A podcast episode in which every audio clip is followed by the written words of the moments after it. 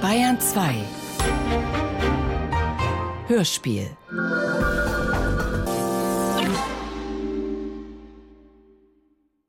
Johann Färbach, Größe 1,72 Meter, Augen grau, Ohren groß, schlank, dunkelblond, hohe Stirn, Zähne lückenhaft, Kinn breit. Der Mann hat ja mit der Sache überhaupt nichts zu tun. Michael Farin Nummer 989 Eichach. Vera Brüne Mitschnitte. Teil 2 Vera und Johann. Am 20. April 1960 wurde hiesige Dienststelle gegen 1 Uhr durch die Landespolizeiinspektion Starnberg telefonisch verständigt, dass in Pöcking in der Villa des praktischen Arztes Dr. Med Otto Braun zwei Tote liegen würden. Da ein Verbrechen vermutet wurde, fuhren zwei Beamte der Kriminalaußenstelle Fürstenfeldbruck zum angegebenen Tatort. Die Tatortsbefundaufnahme wurde im Beisein von Polizeiinspektor H., Kriminalinspektor K., dem Sachbearbeiter und dem PMR durchgeführt.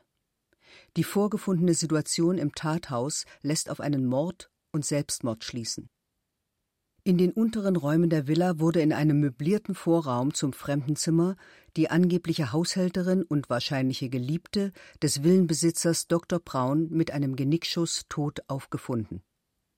Sie war bekleidet mit Rock und Wollweste, Strümpfen und Schuhen und der dazugehörigen Damenwäsche. Die Frau machte einen sehr gepflegten Eindruck, war manikürt und geschminkt. Das Haar war ordentlich frisiert. Die Tote lag auf dem Rücken, in einer kräftigen, schon zum Teil eingetrockneten Blutlache. Direkt unter der Haarwurzel im Nacken wurde ein aufgesetzter Einschuss festgestellt. In unmittelbarer Umgebung der weiblichen Leiche lag ein Projektil und eine Patronenhülse, Kaliber 6,35. Außerdem wurden Scherben eines Tonkruges und einer Glasvase vorgefunden. Beide Gegenstände dürften vermutlich infolge des Sturzes nach dem Genickschuss vom Schrank bzw. von einem kleinen Tisch gefallen sein. Aufgrund des aufgefundenen Führerscheins handelt es sich bei der Toten um die geschiedene Hausfrau Elfriede Klo. In den oberen Haupträumen der genannten Villa wurde im Flur eine männliche Leiche im Alter zwischen 60 und 65 Jahren aufgefunden. Anhand der aufgefundenen Papiere handelt es sich hierbei um den Villenbesitzer und praktischen Arzt Dr. Med Otto Braun. In seiner Aktentasche fanden sich eine Tüte Bohnenkaffee, ein großes Feuerzeug, zwei süddeutsche Zeitungen vom 13. und 14. April 1960, ein Sendlinger Anzeiger vom 14. April 1960, ein paar Sohleneinlagen, ein Päckchen Vollkornbrot, ein Langenscheid Sprachführer Spanisch, mehrere lose Blätter, zwei Scheiben Fleisch, ein großer Briefumschlag mit Röntgenfilm, zwei Frankfurter Zeitungen vom 13. und 14. April, ein ärztliches Mitteilungsblatt, verschiedene Pharmaprospekte, eine Tube Naturmoor gegen Rheuma, eine Flasche Orchibion, eine Flasche Hustenpillen. Der Arzt lag voll angezogen, in Klammern Anzug, Mantel, Hut, mit dem Rücken auf dem Fußboden. Sein Gesicht und seine Kleidung waren stark mit Blut besudelt. Es wurde auf der Vorderseite des Kopfes ein Einschuss festgestellt. Unmittelbar neben der rechten Hand des Toten lag eine belgische automatische Pistole, Kaliber 6,35. Zwei Patronenhülsen lagen in unmittelbarer Nähe des Leblosen. Ein Projektil wurde deformiert auf der Couch in der Diele etwa vier Meter vom Toten entfernt aufgefunden. Die Pistole war bis auf einen Schuss leer geschossen. Testamentseröffnung in Starnberg, 2. August 1960. Dr. Otto Braun vermacht Vera Brüne die ihm gehörenden, auf spanischem Gebiet gelegenen Grundstücke oder Immobilien, die aus den im Gemeindebezirk von Lorette Mar, Gerona gelegenen Grundstücke mit allem Zubehör, ergänzenden Teilen, Gebäuden und Verbesserungen bestehen. Natürlich bleibt dieses Legat vollständig wirkungslos, wenn der Testator bei seinem Tod keine auf spanischem Gebiet gelegenen unbeweglichen Güter besitzen sollte. Frau Brüne erzählte mir 1958 oder 1959, glaube ich, dass sie mit einem älteren Herrn bekannt sei, der sie als Chauffeuse engagiert hätte. Mit diesem Herrn, soweit sie mir erzählte, war sie zweimal in Spanien. Frau Brüne sagte mir auch, dass der Bekannte in Spanien gebaut hätte, und sie zeigte mir Dias von diesem Besitz.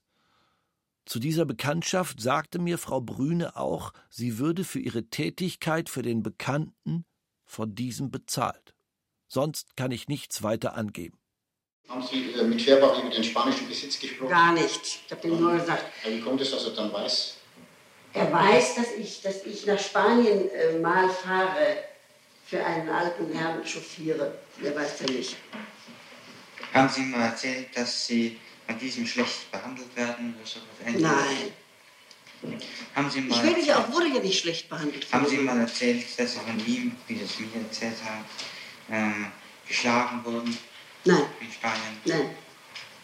Das habe ich nur schön für mich behalten. Ich dachte, der Fehler des Abendbrots, der hat es gesehen. Ja, der Fehler hat es gesehen. Sonst wurde das totgeschwiegen. Ich hoffe zu Gott. Haben Sie mal dem Herrn Fairbach gesagt, dass es Sie ekelt vor dem Dr. Braun? Nein. Ach, nein, ich, ich spreche doch nichts Privates mit dem Mann. Hören Sie mal, wenn ich da hinkomme, dann spreche ich mit der Mutter. Und der Mann erscheint nur am Rande und, und, und isst und läuft hin und her und wäscht sich, geht in die Küche und wäscht sich. Haben Sie dem Fairbach einmal Dias gezeigt? Das bin ich gestern schon gefragt worden. Ich kann mich, habe ich heute Nacht darüber überlegt. Ich kann mich daran nicht erinnern, überhaupt nicht erinnern, dass ich dem Mann Dias gezeigt habe. Kann ich? Haben Sie einen äh, Projektor? Ja, den habe ich. Und den werde ich doch nicht auf, den kann ich überhaupt nicht alleine aufstellen. Haben Sie dann den Fairbach hier in München Dias gezeigt? Nein, ich kann mich nicht daran erinnern. Ich glaube es nicht. Das ist sowas. Der Mann interessiert sich für sowas nicht. Ich glaube es nicht, dass ich sie ihm gezeigt habe. Ich habe sie vielen Menschen gezeigt. Ich kann es nicht hundertprozentig sagen. Ich glaube es nicht.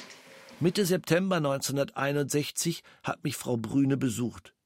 Ich erzählte ihr von meiner Vernehmung, und sie sagte mir darauf, dass ihr früherer Arbeitgeber, ein gewisser Dr. Braun aus München, erschossen worden sei. Ich habe davon Kenntnis genommen, dass Frau Brüne in München wegen Mordverdachts verhaftet worden ist. Ich kann nur sagen, dass ich, sofern sich der Verdacht bestätigen sollte, von Frau Brüne sehr enttäuscht wäre. Ich persönlich kann mir nicht vorstellen, dass sie mit der Sache was zu tun hat. Ich bin mit einer Wohnungsdurchsuchung bei meiner Mutter einverstanden. Ich sehe ein, dass durch den Vera Brüne Personenkreis auch ich befragt werden muss. Ich habe aber mit der Sache nichts zu tun. Ich weiß nichts von dem Fall. Herr Fairbach ist ein einfacher Mann, der zu mir als Arbeiter ins Haus kam. Ich hatte 1944 den Auftrag einer Firma, den Luftschutzkeller im Haus der Familie Kossi zu bauen. Ich arbeitete ungemeldet, war desertiert. Von diesen Umständen wusste die Familie Kossi nichts. Später traf ich Frau Brüne nur sporadisch. Er hatte Magengeschichten. Drei Monate nach dem Luftschutzkellerbau 1942 haben wir ihn aufgenommen. Er wohnte auf dem Speicher. Dieser Mann hat uns das Leben gerettet. Wir waren 16 Stunden verschüttet. Ich habe ihm meine Treue bewahrt und das werde ich auch beibehalten. Hat Seebach in diesem Haus einmal gewohnt? Ja, der wurde dann, als der Bunker fertig war, von Hans Kossi gebeten, äh, er könne, ob er nicht, weil er so viel Nachtwache hätte im Theater und ich äh, mit dem kleinen Kind, mit der Tochter also alleine ohne Mann im Hause wäre, ob er nicht dort wohnen wolle. Und das hat Fehrbach dann mit, äh, nach einigem Zögern gemacht. Da hatte er äh,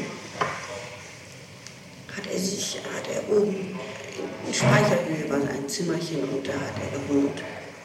Der Mann ist sehr intelligent und sehr aufgeschlossen und tat alles, was man ihm sagte. Er kommt aus einem kleinen, aber anständigen Haus. Im Grunde war er primitiv, aber er war so intelligent, zum Beispiel Faust zu zitieren. Warum zogen Sie dann nach München? Wir, zog, wir wurden 16 Stunden verschüttet und Herr Fehrbach ist unser maßgeblicher Retter, der den Bunker genau kannte. Er war damals bei seinem Freunde in Braunsfeld, der Mann Fehrbach, damals bei seinem Freund in Braunsfeld. Und äh, nach diesem entsetzlichen größten Angriff auf Köln-Lindenthal, das Führerhauptquartier war 100 Meter von uns entfernt, äh, Lindenthal und Braunsfeld war dem Erdboden gleichgemacht. Und unser Haus stand auch nicht mehr. Es hatte drei Volltreffer bekommen und wir lagen 16 Stunden verschüttet drunter. Und es war für uns die Erlösung, als wir plötzlich Stimmen hörten und darunter glaubten wir auch die Stimme von Färbach zu erkennen. Und so war es denn auch. Und der hat Ärzte auch mit Hunden gegenüber bei Linden, bei den größten Krankenanstalten, die Lindenburg. Und da hat er Leute geholt, Ärzte geholt, die sich beteiligt haben, uns frei zu buddeln. Ich war viereinhalb Jahre Soldat. Ich war bei der Werkstattkompanie 6. Panzerdivision, dann 114. Panzerregiment zur 4. Kompanie. Im Polenfeldzug als Krattfahrer. Ich war in Frankreich und in Russland. Färbach soll russische Partisanen durch Genickschuss erledigt haben? Das glaube ich nicht. Ich habe noch niemals bewusst auf Menschen geschossen. Aber er hat mir mal erzählt, er wäre 19 Jahre alt gewesen, jedenfalls noch sehr jung, und da hätte man Jüdinnen nackt ausgezogen. Ich war nie bei der Judenerschießung dabei. Und da wären diese jungen Deutschen veranlasst worden, die hätten vorher eine Furche machen müssen, hätten die sich dann nackt hinstellen müssen, und wäre Kommando erteilt worden, die hätte man erschießen müssen. Aber er hätte das nicht gekonnt. Die hätten alle in die Luft geschossen. Es wäre entsetzlich gewesen. Sie hätten gejammert und nach ihrer Mutter geschrien. Das hat er erzählt. Als Soldat hatte ich eine Pistole 08. Diese Pistole hatte ich auch noch in Rossbach. Nein, Nein, Färbach war nicht bei der SS. Ich weiß es deshalb, weil mein erster Mann Hans Kossi zur SS eingezogen wurde. Ende des Krieges. Ob er sich mit mir über die Tötungsart Genickschuss unterhalten hat? Nie. Nein, nie. Ich will überhaupt von Krieg und Schießen nichts wissen. Ich desertierte 1943. Die Pistole blieb in Rossbach. Eine andere hatte ich nicht. Ich kann mit Pistolen umgehen. Ich bin Büchsenmacher, Gesellenprüfung. Ich habe den Beruf lange nicht ausgeübt. Frau Brüne, was hat denn Herr Fehrbach für eine Berufsausbildung? Ja, der ist Arbeiter, nehme ich an. Ja. Nein, der hat, warten Sie mal, der hat äh, gearbeitet bei äh, Registrierkassen. Der hat eine Ausbildung als Registrierkassen. Was hat er denn gelernt? Mit Büchsenmacher wissen Sie, was das ist? Nein, ich, weiß ich eben nicht. Wechselmacher stellt Pistolen, Gewehre, also Schusswaffen her. Das habe ich, hab ich wirklich nicht gewusst. Büchsenmacher. Das ist der Beruf, den er gelernt hat. Da kann er mit so Pistolen sehr gut umgehen. Und ein Büchsenmacher muss auch schießen. Und das dann, ein richtiger Büchsenmacher. Ja, dann wird er mit Pistolen gut umgehen können. Aber das, deswegen braucht er doch keinen Menschen zu erschießen, um Gottes Willen. Ach, so, ist es. so ist es. Hat er einen Krieg nie geschossen? Er war ja Panzerfahrer. Ich, das fragen Sie ihn, wenn er jetzt auf dem Wege nach München ist, so fragen Sie ihn das bitte selbst. Vielleicht ist es schon da. Es ist entsetzlich. Es ist entsetzlich. Ich habe das mit dem Pelz nicht verheimlichen wollen. Meine Mutter öffnete das Päckchen und es war ein Brief und Gruß dabei für die geliehenen tausend D-Mark und es sollte eine Sicherheit sein. Den Brief habe ich nicht aufgehoben. Ich wusste nicht, was das Pelzding wert ist. Meine Mutter sagte mir, dass es ein Nerzpelz ist. Sie legte den Pelz in den Schrank. Frau Brüne holte den Pelz wieder ab, als sie die Raten für das geliehene Geld abgezahlt hatte. Das war noch vor dem Tod ihrer Mutter, bevor ich den Wagen von Frau Brüne kaufte. Es ist richtig, dass ich das Auto von Frau Brüne für 2500 D-Mark gekauft habe, am 10. April 1960. Frau Brüne gab mir den Auftrag, eine Annonce in Zeitung zu setzen wegen Auto. Es fand sich kein Käufer. Ich kaufte das Auto. Mit heutigem Tage ist der VW MCA 993, Baujahr 1956, wie besichtigt, Probe gefahren, Eigentum von Herrn Hans Färbach, Köln am Rhein, Bonner Wall 100. Gezeichnet Vera Brüne, München 22, Kaulbachstraße 40. Köln, 10.04.1960. Am 10. April zahlte ich den Wagen an. Am 13. April 1960 den Rest. Ich weiß, dass meine Mutter am Mittwoch, den 14. April 1960, mit dem Zug nach München kam. Meine Mutter begab sich in ihre Wohnung. Wo sich Färbach aufhielt, weiß ich nicht. Er war aber zeitweilig auch in der Wohnung in der Kaulbachstraße. Beide benützten übrigens von Köln nach München einen eingesetzten Zug, der ziemlich leer war. Meine Mutter sagte mir auch, dass Färbach in der Praxis Dr. Brauns während des Nachmittags als Dr. Schmitz angerufen hat. Sie sagte mir aber nicht, von wo aus er das tat. Bestimmt weiß ich aber von meiner Mutter, dass sie mit Färbach am späten Abend des 14. Aprils 1960 nach Pöcking gefahren ist.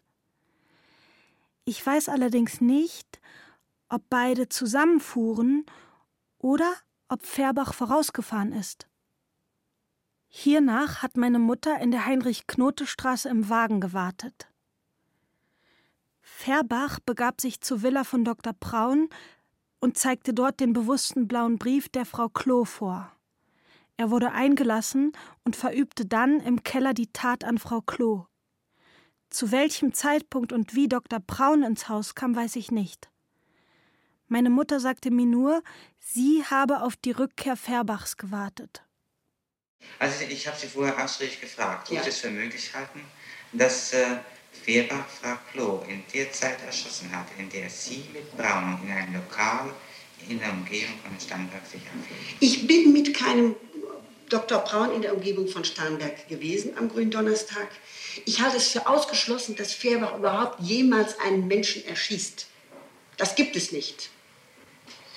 Das tut ein Hans Färbach nicht.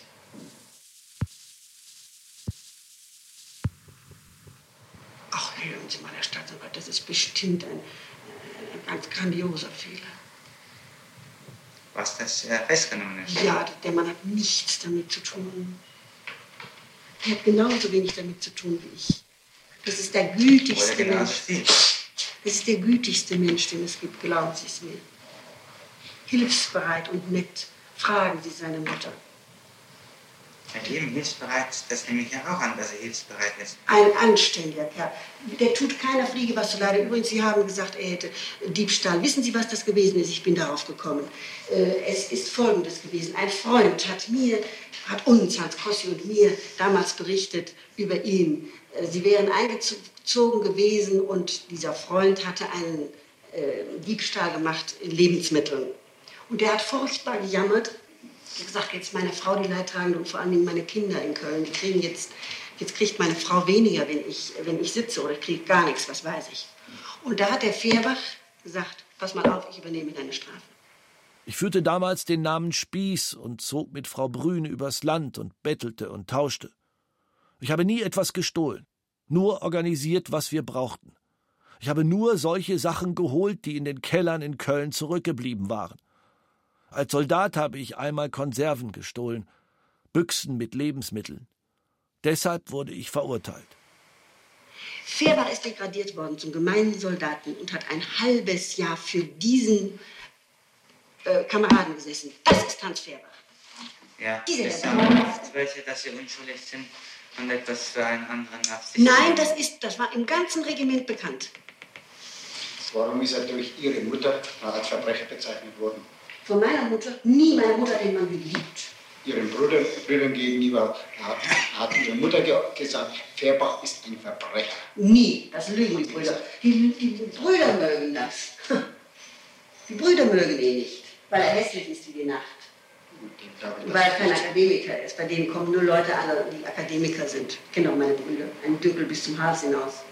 Äh, Färbach wird äh, heute noch eintreffen und wurde schon vor ein paar Tagen festgenommen. Es, es, ist entsetzlich. Der Mann tut mir in der Seele leid, es ist entsetzlich. Vor allen Dingen, was ist mit dem, der, der übersteht das ja, der schläft, der denkt, kann ich endlich mal schlafen. Aber die Mutter, um Gottes Willen, um Gottes Willen, ist der Tod dieser alten Frau. Es kann doch nicht wahr sein. Der Mann hat nichts, nichts, nichts damit zu tun. Das ist mir festgenommen. Ja, dann können Sie ja alles, um Gottes Willen, können Sie ihn überprüfen, können Sie alles nachsehen inzwischen, dass, dass er nichts verdunkeln kann. Oder der kann ja auch nichts verdunkeln, der Mann. Dann können Sie ihn hundertprozentig überprüfen. Vielleicht ist das, hat das einen Sinn. Was werden wir schon tun? Ja. Mein Gott, was ist das entsetzlich. Das ist furchtbar etwas derartiges. Nein, das, das, das, das erschüttert Hat Ihnen. Weber erzählt, wo er in der Nacht von Donnerstag auf Karfreitag war? Herr Staatsanwalt, ich habe nie mit dem Mann über den Tag gesprochen oder über die Tage. Ich sehe den alle Jubeljahre. Wie kann ich ihn fragen auf einmal, was hast du Karfreitag oder was ist Gründonnerstag oder was ist Weihnachten gemacht? Haben Sie nie mit ihm über diesen Tag gesprochen? Nie. Überlegen Sie mal ganz genau. Ja, kann ich genau überlegen. Ich habe nicht über ihn, mit ihm über Gründonnerstag gesprochen. Was sollte ich denn auch? Aus den Augen, aus den Sinn. Ich fuhr in den, stieg in den Zug und weg, Herr Färber. Meine, der hätte noch mal umgeguckt, ob ich gut untergekommen bin. Nichts. Einfacher Mann, auch weg mit Schaden. Ich, schnell Fernsehen, Kartenspiel. Das ist Färbach. Nichts. Ob Färbach den Mord begangen hat? Ausgeschlossen. Das gibt es nicht. Er ist ein sehr anständiger Mensch, ein großartiger Mensch. Wenn ich in Not wäre, würde er kommen und mir helfen. Na, vielleicht überlegen Sie sich nochmal. Nein, gar nichts. Er kam abends nach Hause und er sagte, da stell dir mal vor, was hier passiert ist. Da sind mit drei Mann hoch, haben mich, äh, ist die Kriminalpolizei gekommen. Ich weiß nicht, wo er arbeitete, bei Hannover irgendwo. Und äh, die hätten ihn da ausgequetscht wegen des Wagens. Da sagt er, das kannst du mir doch nicht vormachen. Was ist denn mit dem Wagen los? Das kann doch nicht nur wegen des Wagens sein. Da kommen die doch nicht mit drei Mann hoch. Da war einer aus München, einer aus Köln und noch ein Schutzmann dabei. Die ganzen Kumpanen, die haben gesagt, der Rüstmeister hat gesagt, na, hast du was ausgefressen? Was ist denn los da überhaupt? Da sagt er, sag mir, Vera, was ist da los? Es geht nach München. Die hätten, die hätten zu ihm gesagt, ich beweise Ihnen, dass Sie in München waren, hätte der gesagt zu ihm. Darauf hat er gesagt, da können Sie von mir alles bekommen, wenn ich in München war. Ich war nicht in München. Was soll ich in München getan haben? Sagt er. Ja, sag mir, was läuft da für ein Ding? Und ich habe es ihm nicht gesagt. Der Mann ist mir, ich habe Angst vor dem Mann. Ich habe glatte Angst vor dem Mann. Wenn ich dem, weil, der, weil die, die, der, die Wut, die dem ist, dann, dass er, dass man ihn äh, so verdächtigt, ihn in sowas hineinzieht. Sie ahnen das nicht. Der, der, der, der die droht dann. Seine Schlägernatur. Faustrecht. Der, der, der, gibt allen Leuten was auf die Nase, wenn einer was, was so, nicht wahr? Kriegt eine Ohrfeige. Das darf man gar nicht sagen. Er, ist ein Herr, er ist im Grunde auch ein Herr. Er ist ein Herr. Das ist ein Witz, wenn ich das jetzt sage, ich mir vorstelle, wie der aussieht. Aber er ist ein Herr innerlich. Sie kennen ihn gut. Ich kenne ihn gut, ja. Ich kenne ihn gut. Ich lege die Hand für den Mann jetzt früher. Er macht nichts Schlechtes. Der macht nichts Krummes, das gibt es nicht. Nie in seinem Leben? Nein. Der Mann macht nichts Krummes. Das halte ich für ausgeschlossen. Also dann, bin ich ein Idiot, wenn, wenn der was Krummes macht. Das gibt es nicht. Hat er nach dem Krieg auch nichts Krummes getan? Nein. Nichts, dass ich weiß. Was soll der Krummes? Hat er was Krummes gemacht? Hat er, als Sie in Rosbach waren, irgendetwas Krummes getan? Nichts. Ich hatte mit Frau Brüne keine intime Beziehung. Ich wohnte nur in Rossbach dort, weil ich desertiert war und nirgendwo anders unterkam. Nichts. Gar nichts Krummes gemacht, der Mann. Ganz im Gegenteil. Anständiger Kerl ist das. Wo hat er dann immer den Lebensmittel bekommen, wenn er zurückkam? Das ist das ein Mann, der überhaupt nichts isst. Also ich sage Ihnen, der lebt wirklich von nichts. Der gibt's nicht. Ja, es gibt's nichts, sagen Sie auch. Die Mutter klagt unentwegt. Ich habe wieder so viel gekocht und der Junge isst wieder nichts. Der Junge isst nichts. Der trinkt sein, der lebt vom Bier. Der ist aufgeblasen, der ist jetzt ganz fett geworden, weil er sechs oder acht Wochen mit seinem Gipsfuß gesessen hat. Ein Brocken. Mein Gott, der Mann ist festgenommen. Das ist, also das ist so was Entsetzliches und das lässt er jetzt bestimmt an mir aus. Warum soll er das an Ihnen auslassen? Das lässt er an mir aus, ja sicher, weil ich es verschuldet habe.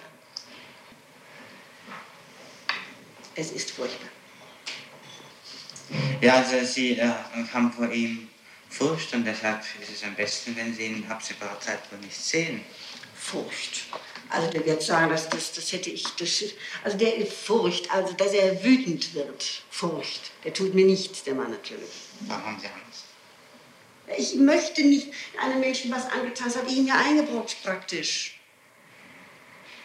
Dann warum Der Mann hat keine- keine, Ahnung, der, der kennt nichts von, von Frauen. Kennt den Braun gar nicht, weiß überhaupt nichts davon. Ich habe das von dem Mann ferngehalten. Wenn ich dem gesagt hätte, da ist, da ist das und das und das passiert, nicht wahr? Dann, dann hätte er gesagt, ach was? Dann wäre er sofort losgegangen, wäre sofort zur Kriminalpolizei gegangen und hätte gesagt, wie? Sie wollen mich, jetzt weiß ich, Sie wollen mich hier äh, mit der Tat in, in, in Verbindung bringen. Dann hätte der Mann getobt. Der, der kriegt Schaum vor dem Mund vor Wut. Er will akzeptiert, er will als anständiger Mensch gewertet werden, was er ja auch ist. Vernehmung Hans Fehrbach, 23.10.61, Gefängnis München-Stadelheim. Anwesend Herr Erster Staatsanwalt Rüth, Kriminalobermeister Eckert, Kriminalmeister Petritschek, Kriminalinspektor Schillinger und der Beschuldigte Hans Fehrbach. 105 haben sie mich dann zum Gefängnis gefahren. Ich, war, ich bin so weiter Abend von der Arbeit gekommen. Ich hatte dieselben Socken an, die ich von der Arbeit von, von, von Haaren mitgebracht habe. Das ist eine Sache, die ich nicht zu entscheiden habe. Ja, zu sehen, wie es dir geht. Ich bin durchgedreht und jetzt fragen Sie von mir noch einzelne Daten. Ja. Das, das geht, das geht Ja, über es ist, es ist an sich äh, nicht so schwer, wenn man immer die Wahrheit sagt. Dann kann man eigentlich nicht durcheinander kommen. Am meisten wird man durcheinander, dann, wenn man nicht, nicht ich die Wahrheit sagt. gesagt habe. Nun, also Sie haben die Frau Grün an dem Tag gar nicht nach Köln äh, am Bahnhof gebracht. Wenn an diesem Tag nicht, sondern vielleicht an einem anderen Tag. Aber nicht an dem Abend des genau. Mittwochs. Ich sage es Ihnen jetzt zum letzten, vielleicht auch zum hundertsten Mal. Ich habe es den anderen Herren auch schon x-mal gesagt. Ich habe die Frau Brüne den Abend zum Bahnhof gefahren.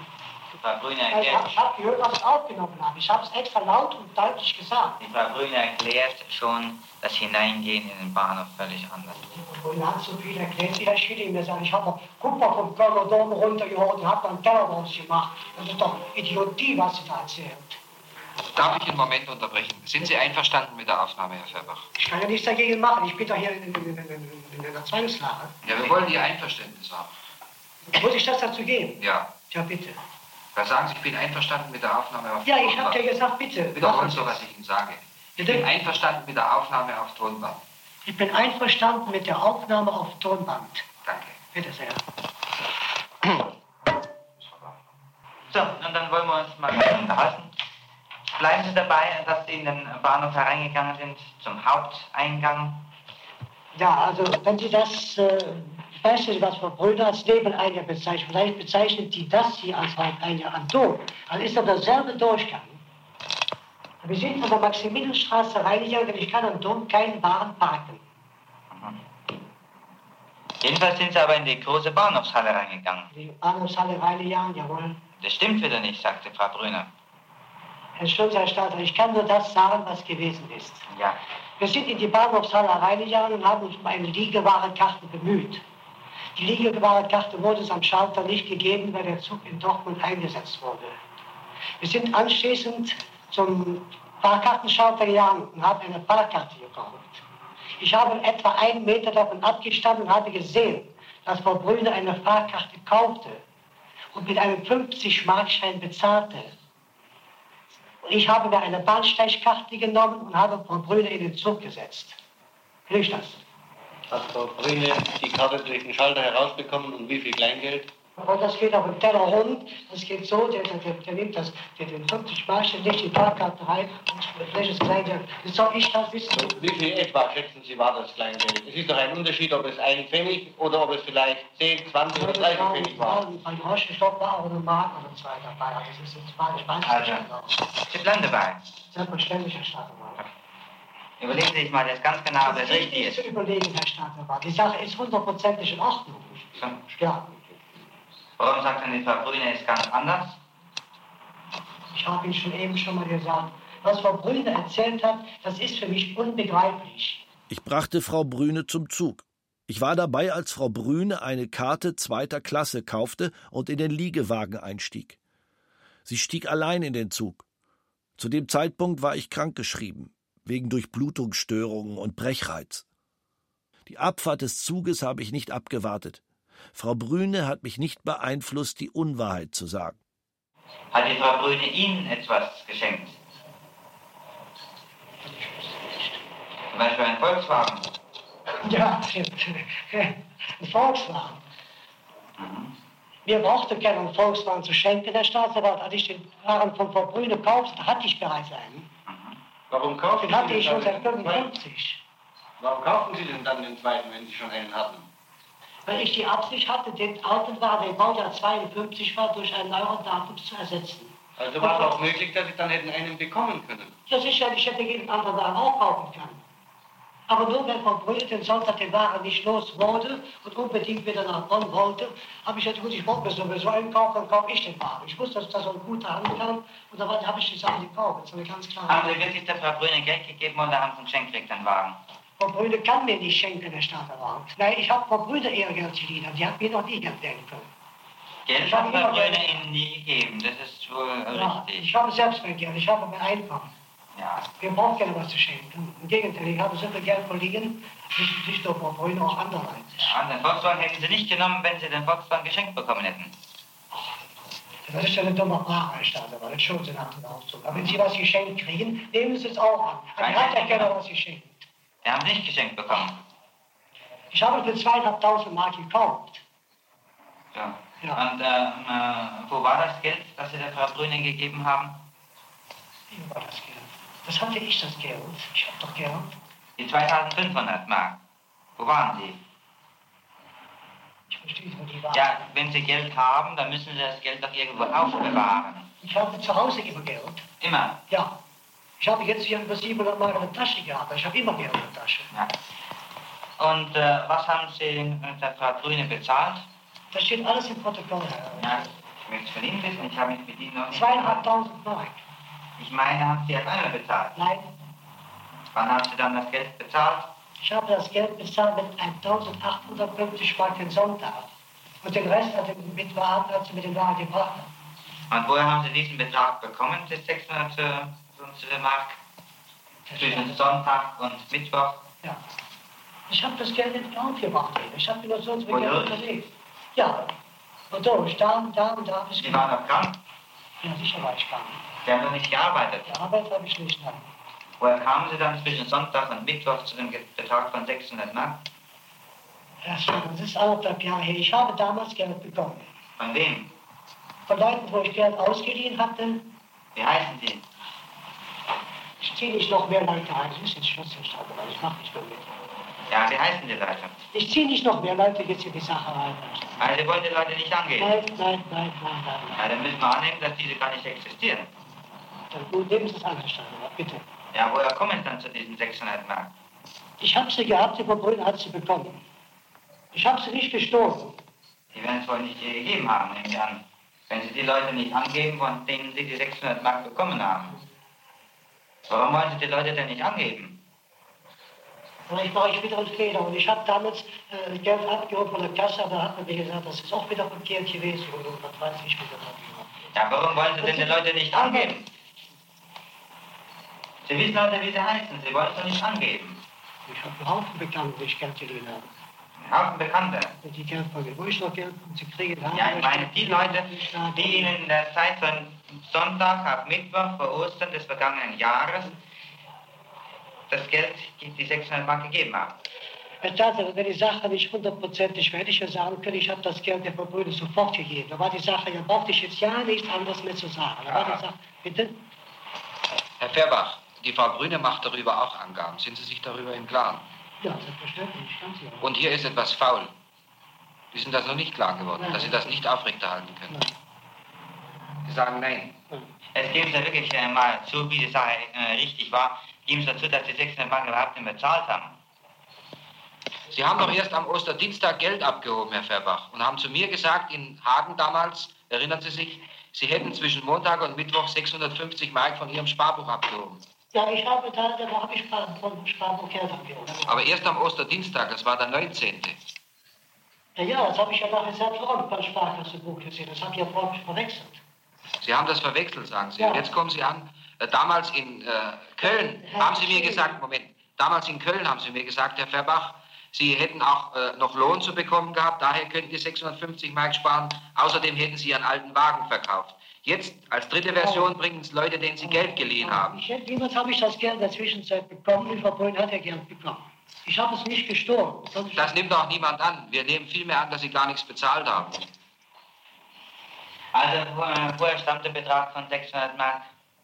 Ich habe Ihnen ja gesagt, ich, kann, ich habe die bezahlt, ob ich jetzt nur von der Arbeit habe oder vom Warenverkauf oder von wo, ich weiß es nicht, ist mir ganz egal. Ja, das wissen Sie wieder nicht mehr. Also, ich kann gar nicht mehr, Herr Staatsanwalt. Sie können sehr gut, Sie brauchen nur die Wahrheit sagen.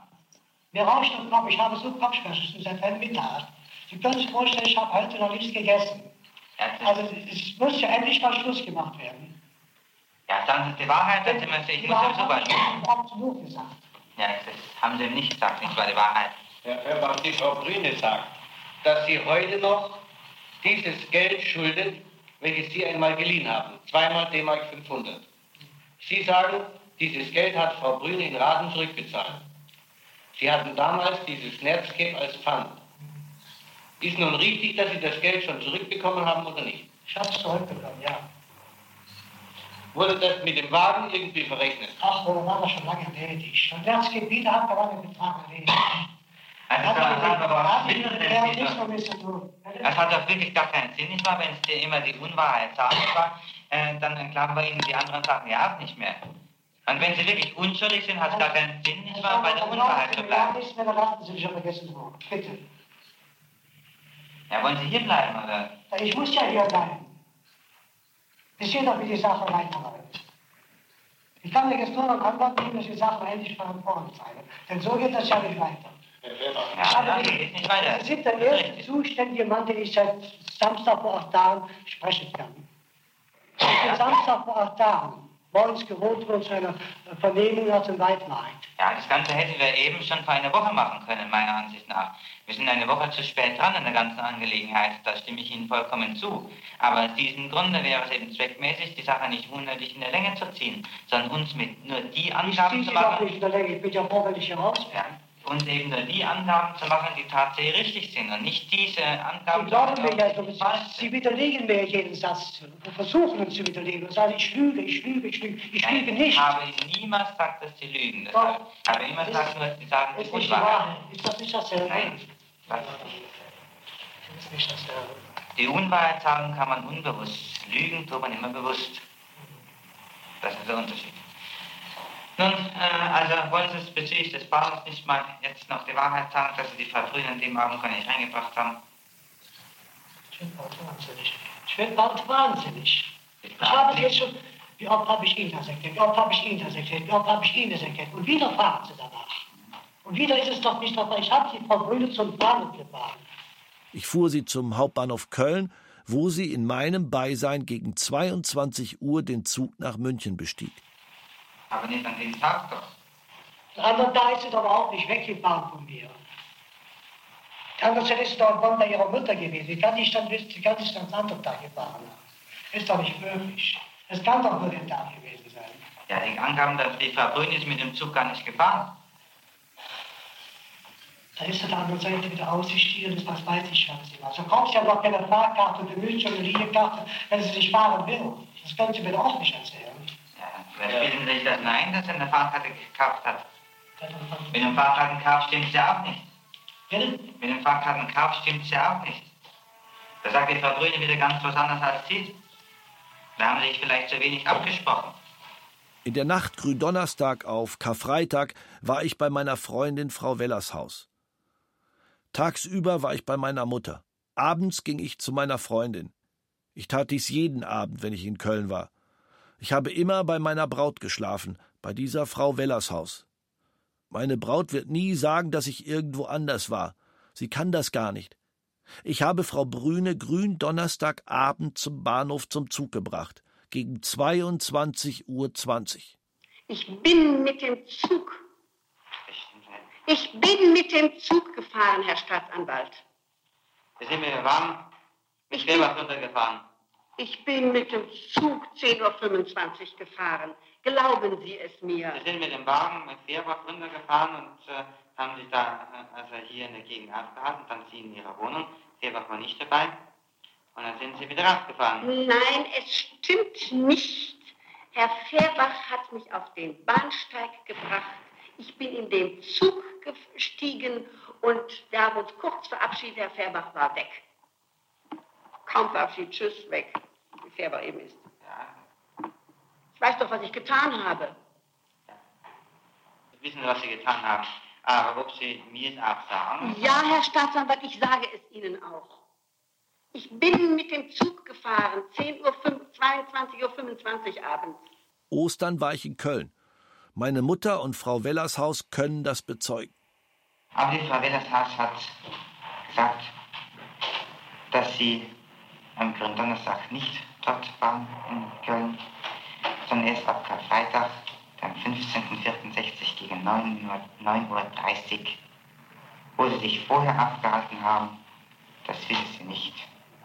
Das haben Sie aber schon mal gesagt. Ne? Nee, nee, sag's. Da haben Sie es ja nicht geglaubt. Nee, das war nicht. Das muss mal selbst sagen. Das ist nämlich nicht möglich. Ja, das, wird, das hat, sagt sie aber. Ja, bitte. Und wenn die Vernehmung da ist, dann werde ich Ihnen diese Vernehmung mit der Unterschrift von Frau Wellershausen, von Wellershaus vorlegen. Ja, warum lesen Sie noch jetzt nicht? Ja, weil ich noch nicht habe. Ich habe nur die telegrafische Voranmeldung.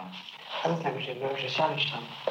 Also ich werde es Ihnen zeigen, Schatz. Ja, in den nächsten Tagen ist eintreffen und wenn die da ist, unterhalten wir uns auch mal. Ist gut, Herr Staatsanwalt. Einverstanden? Einverstanden. Nicht wahr? Und bis dorthin überlegen Sie sich die Sache, nicht wahr? Insbesondere... Das ist genau wie das, wie die, die Herren behaupten, Frau Beuter hätte damals ein, ein Sparkassenbuch, nehmen wir da auch, das ist schon, glaube ich, hätte damals ein Sparkassenbuch von 15.000 Mark gehabt, als ich ihr die 200 Mark geliehen habe. Nach dem Monat habe ich danach gefragt, war es nicht da. Sämtliche Sparkassenbücher sind da, aber das, wo es dort ankommt, das ist wieder nicht da. Naja, es ist ja an sich gleich wie Frau Brüne in Geld gehabt hat. Frau Brüne hatte damals Geld. Äh, aber, äh, und zwar hat sie auch Geld von ihrer Mutter insbesondere immer bekommen. Aber die Kosse ist Geld übrig geblieben. Er wäre also auf diese Ihnen nicht angewiesen gewesen. Warum Sie... Ja, aber geht es mir ja darum, ob sie darauf angewiesen war oder nicht. Sie war nicht angewiesen Teilnahme. Jetzt Ja, das will ich ja haben.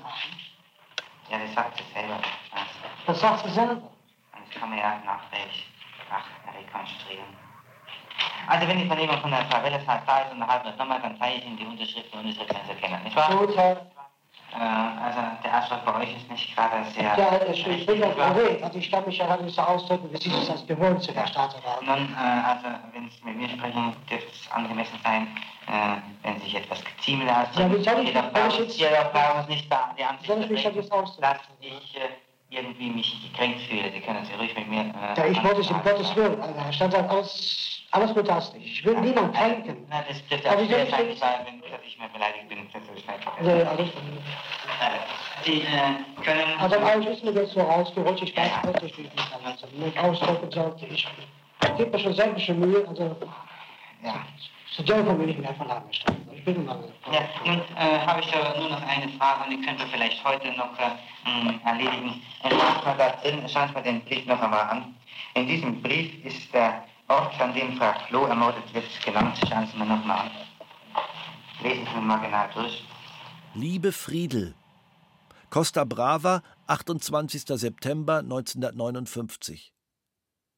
Der Überbringer dieses Briefes ist Dr. Schmitz aus dem Rheinland. Er ist ein sehr wichtiger Mann für mich hier in Spanien, deshalb sei besonders nett zu ihm. Ich habe zu dir als meiner Frau gesprochen und ihm von unserem schönen Haus in Pöcking erzählt. Zeige ihm alles. Er hat übrigens eine großartige Idee für den unteren Raum. Koche ihm auf, er isst gerne gut. Herr Dr. Schmitz hat übrigens eine sehr nette Frau, die ihn auf allen Reisen begleitet und die dir gefallen wird. Ich hoffe, dass es dir gut geht. Alles Gute und ein Bussi auch für Pitti. Dein Otto. Den blauen Brief kenne ich nicht. Noch nie gesehen. Woher denn? Das ist der Mordort genannt, nicht wahr? Was ist da? Der Mordort der Frau Klo genannt. Nicht wahr? Lesen Sie den Namen durch. Wo Frau Klo ermordet worden ist. Hier ist Pöcking genannt. Ja. Pöcking, sonst ist kein Ort drin. Rheinland und Pöcking, sonst ist kein Ort Ja, drin. das lesen Sie mal nochmal durch, ob, Örtlichkeit, sagen wir mal, drin steht. Ort drin? Ja, aber wollen Sie jetzt hinaus? Auf was wollen Sie hinaus? Lesen Sie mal ab da. Meinen Sie nicht? Ab da, das erste Part kann er lesen. Zeig ihm alles.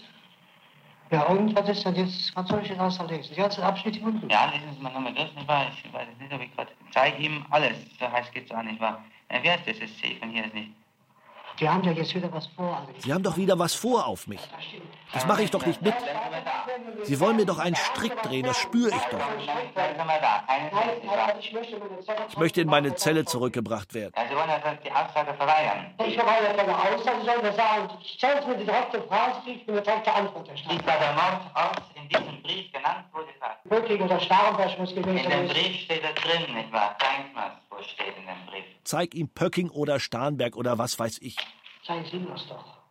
Zeigen Sie mir das doch. Ich habe jetzt Ihre Machenschaften, das habe ich so schauen. Zeigen Sie es mir doch. Zeigen Sie es mir doch. Ich habe Sie durchschaut.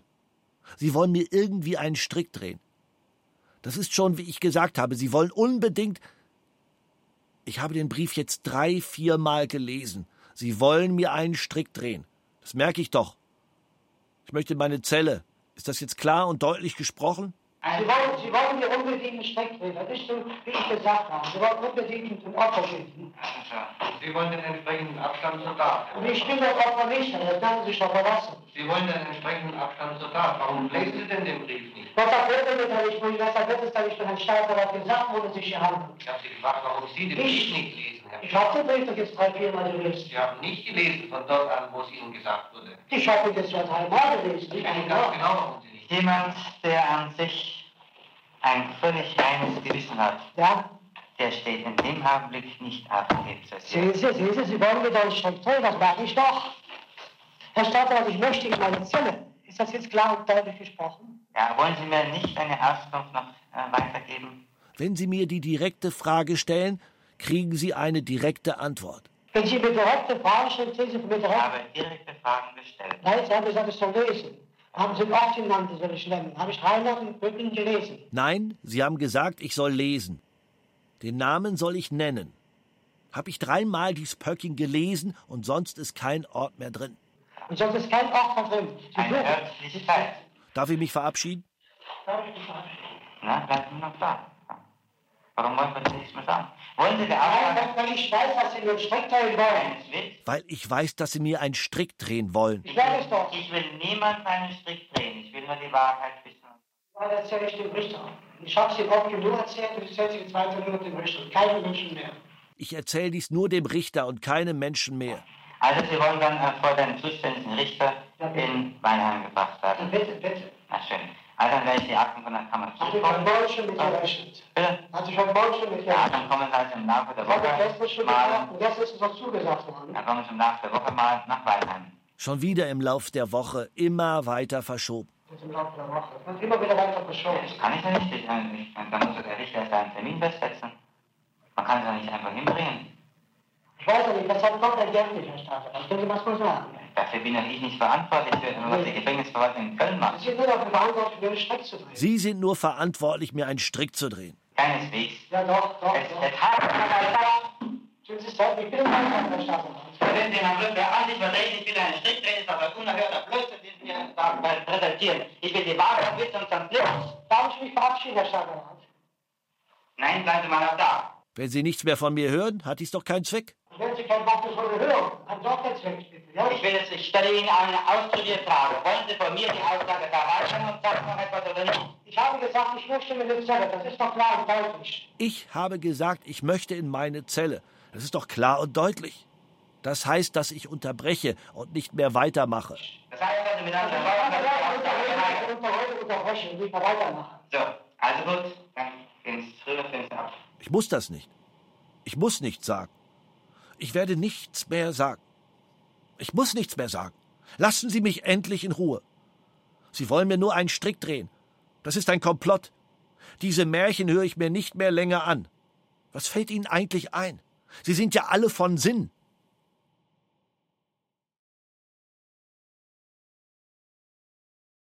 Michael Farin Nummer 989 Eichach Vera Brüne Mitschnitte Teil 2 Vera und Johann mit Corinna Harfuch, Peter Lohmeier und Lilith Stangenberg. Ton und Technik Josuel Tegarten, Gerhard Wiechow, Susanne Herzig. Regieassistenz Stefanie Ramp. Regie Michael Farin. Produktion Bayerischer Rundfunk 2017. Redaktion Herbert Kapfer